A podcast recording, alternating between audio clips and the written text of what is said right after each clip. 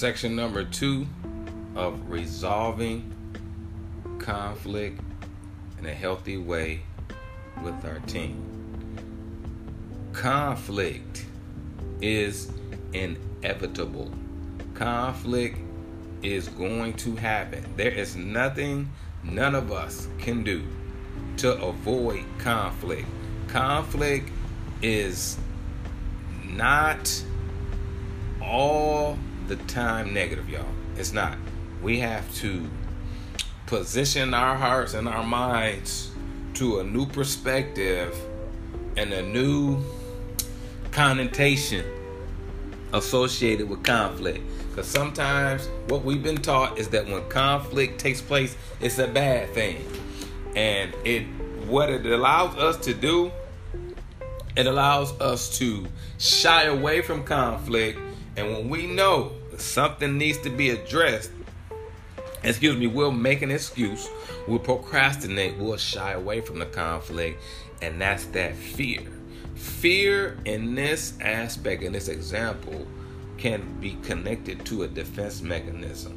Because we all have the self preservation mechanism in us. If you ever, I was in a car, I was driving a car, my vehicle the other day, and I veered off the road, and my self preservation, the ability or the desire to stay alive kicked in because I felt I felt that sharp pull of emotion, you know, in my chest, in my gut.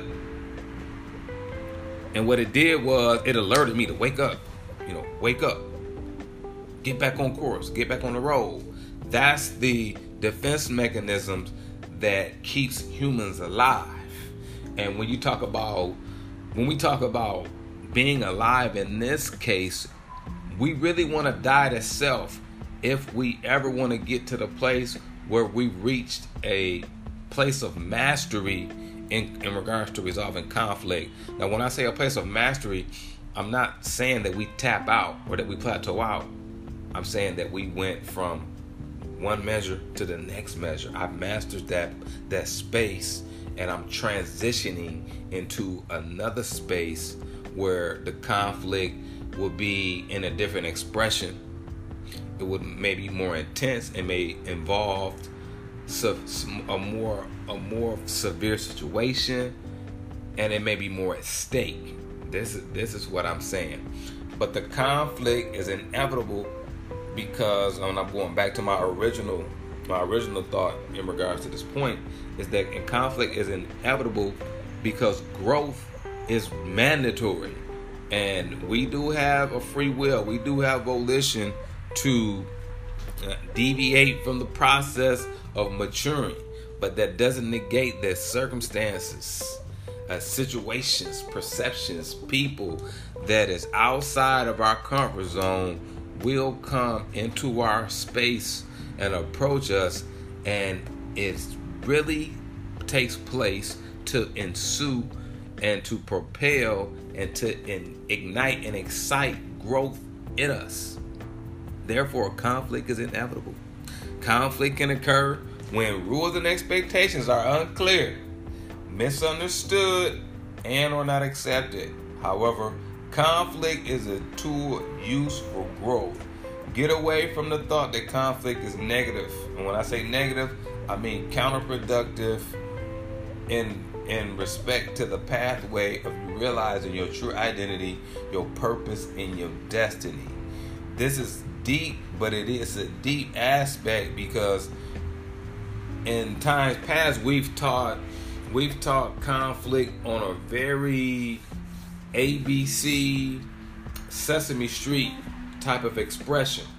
And conflict is a deep root because a person will consistently experience conflict if number one they don't understand the true identity they don't understand their purpose or destiny where their life is going.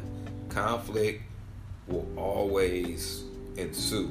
The person will always experience it to the degree, excuse me, what will manifest into trauma. mid traumatic experience and equate to arrested development, which doesn't allow a person to grow. You can age, and not grow. But I hope I gave some clarity on the conflict is inevitable because as I bring a closure to this particular point, got to make sure that the rules and expectations are are clear. If I'm not, if I set a rule in my household and I'm not demonstrating that rule and I'm not abiding by that rule, am I explaining it to my kids or why I'm not abiding by that rule? That has to be a conversation or an expectation as well. And it's important for us to, again, that one of those goals, I think it was number two, is to model the behavior. If an adult doesn't model the behavior that they want from a young person, then that's gonna that's gonna equate to confusion. They call it in the psych- psychological world cognitive dissonance, where it's it's one thought being cast and the behavior that's connected to the thought doesn't line up with the thought and it equates to mental stress and pressure and the way to relieve it is to either release the thought or release the behavior. Kids are going to release the behavior off top because if if you give them a thought and the behavior doesn't line up with the thought and they get confused, they're going to end up doing what they want to do because that's the safest place for them to be. Got it? Moving forward.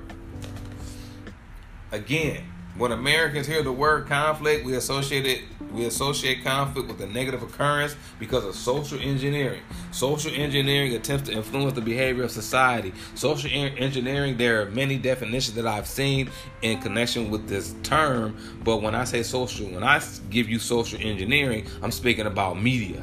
I'm speaking about TV. I'm speaking about social media. I'm speaking about radio. I'm speaking about the the system of thought. I'm speaking about the culture, the the culture that has been normalized that you see in your everyday living. Whether you wherever you live, you may live in the projects, you may live in the suburbs, you may live in Plainfield, Naperville, Bolingbrook, you may live in California. Whatever culture that you find yourself in, where the behavior has been normalized, is a product of social engineering, especially when you watch TV, because there's a lot of programming that takes place in terms of television that people accept as a norm because it fits the mode of life that they feel is most comfortable to them, but it but it compromises their God-given identity, purpose, and destiny.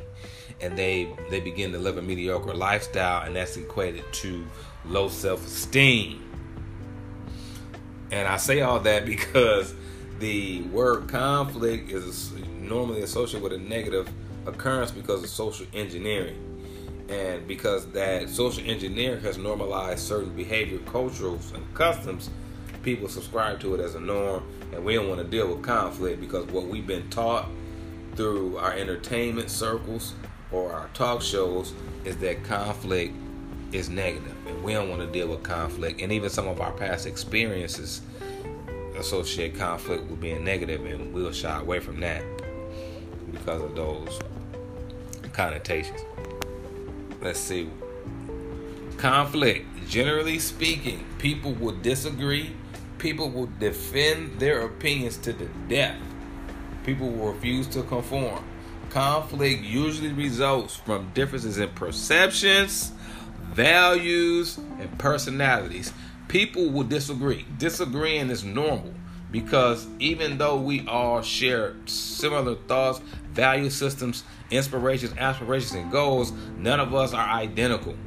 Even identical twins probably have conflict in some form or fashion because iron sharpens iron. Hence, people you should grow from the conflict. But if you you advert or avoid the conflict, there's no growth going to take place on the inside of you. All you would do is age people would defend their opinions because the opinions that people have has came from their forefathers and tradition. And when people build their life off what their mom taught them their dad grandma granddad it becomes a part of their life. And when conflict comes to release them of that tradition that is irrelevant we don't want to release it because that's our place of safety. I've built my entire life on doing A, B, and C, or saying this, or thinking this, or feeling this way. Therefore, I confuse to conform because if I conform, I feel like I lost. And in American society, attributed to social engineering, Americans have been programmed through particularly sports, athletics, that losing is bad. But losing builds character. In this aspect and in this expression, when we lose, when I lose, this is my statement for you. When I lose, we win. In connection with that thought, consider what I asked, what I requested that you would need to complete this exercise. One of the attributes was an open mind. Another one was a spirit of humility. I don't mind losing because maybe what I'm losing is not mine anyway. And maybe what I'm losing, the thought, the behavior, the action, the experience, the idea, maybe it doesn't fit where my life is going. Maybe it doesn't fit where I'm growing because I want to grow before I go. Conflict usually results from differences in perceptions, perceptions, how we see, values, what's most important to us, and our personalities connected to our character. Perception. This is going to be good. Get ready. Perception can be understood as how we see ourselves. How we see ourselves, our perceived identity, the people and the world around us. Our perceptions are usually formed by past environments we were raised in and how or and our interpretation of this environment. This is what we call an experience. We filter our experiences through our parents primarily, siblings, and those who we spent the most time with, and the opinions that agree with our current belief system. Our perception is a derivative. Derivative is basically a product or a child of my interpretation of my experiences. This is perception is key. Perception is a master key in this in this expression is pivotal, is significant, is pertinent, is all the words, all the important words that I would like to use to really express this this subject before we begin to help our teams resolve conflict in a healthy way, we have to address our perceptions. We have to address what our perceptions have been formed by, who they have been formed by, how we filter these experiences, and understand that our perception is a derivative of our interpretation. Therefore, my interpretation it may not fit yours, and if it may not fit yours, then conflict is the end result. So we resolve the conflict by understanding each other's interpretations and interpretation of an experience, which is our perception. And many times, uh, history, history plays a major, history plays a major a role in resolving conflict. And a person that has reached a certain a certain space of mastery understands other people's perception, how other people feel, and they have a listening ear. They are quick to listen and slow to speak. I'll leave you with this last thought and end section two with defining conflict. And that conflict, if we define it, it can be a verbal, it, excuse me, verbal, verbally or non-verbally expressed disagreements between individuals and groups in the organization. Conflict is about different points of view. And we'll end section two with that. I hope section two, we went a little bit deeper in section two. I'm thinking we probably gonna do three more sections, probably be a total of five. I will request and I'm asking people that may be listening to this or watching this to take your time and go through this lesson because it's not only about demonstrating the behavior to our teens and showing them how to resolve conflict in a healthy way. It's about us coming into an evolution and an actualization of who we are and who God called us to be. And when our perceptions are changing, transforming, our minds are renewed, life, I won't say it gets easier, but the the number of opportunities that we have to service people increases because we're no longer bound to past perceptions that wasn't in alignment with who we are and where our life is going and where God wants to take us and direct us and instruct us. Therefore, poverty is no longer on the menu of life when our perceptions are changed and transformed into God's perceptions because you see opportunity everywhere. I give you this last key and this is and this is more so a thought to consider for your financial prowess and for your financial literacy, your well-being and your wealth creation and being a person of legacy and a generational wealth builder. And the thought is that the the service, the more service that you provide equates to the the service that you provide will equate to the money that you will realize. But if we can't provide, we feel like we can't provide service to different types of people, then we remain limited in our expression as far as who we are, who God called us to be, and the, the type of the type of money that we would earn and that we would experience over a lifetime lessons because we have a hard time with people because of the really the conflict that's on the inside of us. It's really a, a pompous, a pompous, prideful, arrogant thought that would have us not be able to resolve conflict with people from different cultures, backgrounds, with different experiences and ideas. And the last thought that I will leave you with is that it is it is is easy to be in a controlled environment, atmosphere, a traditional workplace, and quote unquote resolve conflict with coworkers because you have to. because you're working with those people every day.